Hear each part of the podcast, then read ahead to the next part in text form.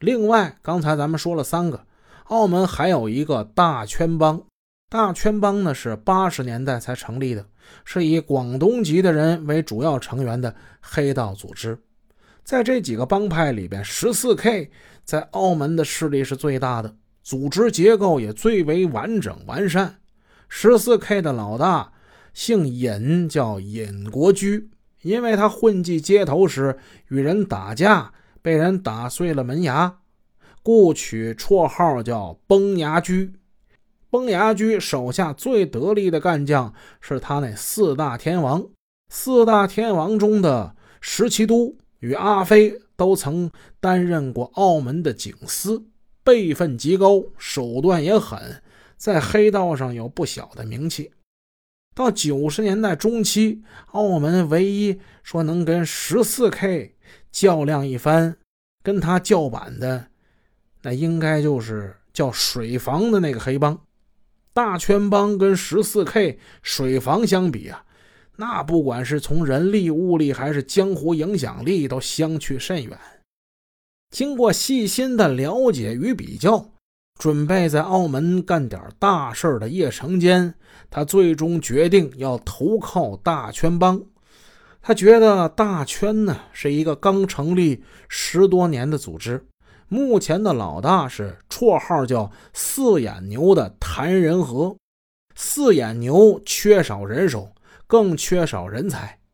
如果他加入大圈的话，比较容易混入决策层，这样更便于他发展自己的势力，从而扩大他在黑道上的影响。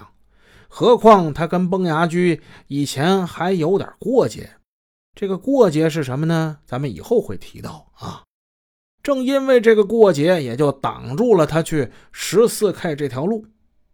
澳门呢，就那么大点一个地方，想要有意识的去结识某一个人，其实并不困难。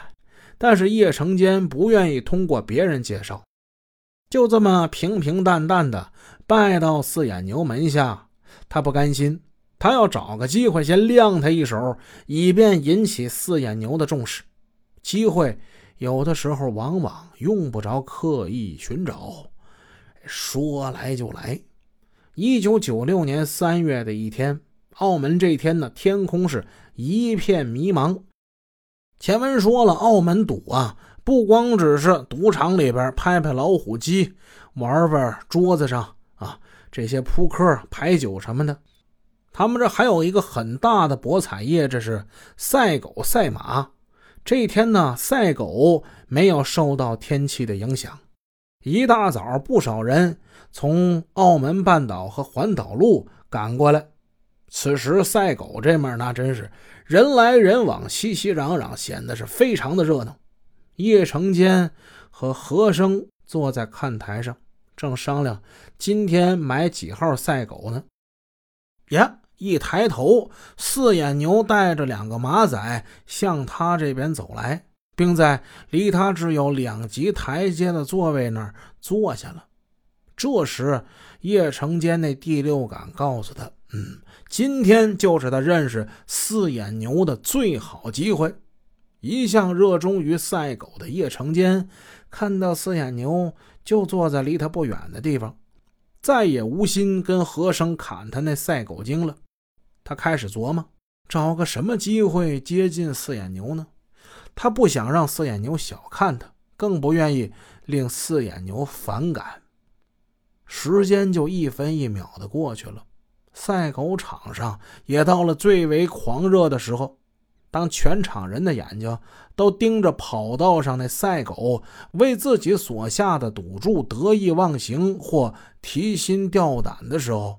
叶成坚突然看到一个二十多岁、个子不高、微微胖的男的，这家伙正悄悄地向四眼牛所在的方向一步一步地挪动着。那男子边走边左看哎右看，快来到四眼牛身旁的时候，他那神情更是显得特别的紧张。他那手悄悄伸向上衣的口袋里，叶成坚稍微一愣，嗯，看出来了，这个男的他妈的是想刺杀四眼牛吧？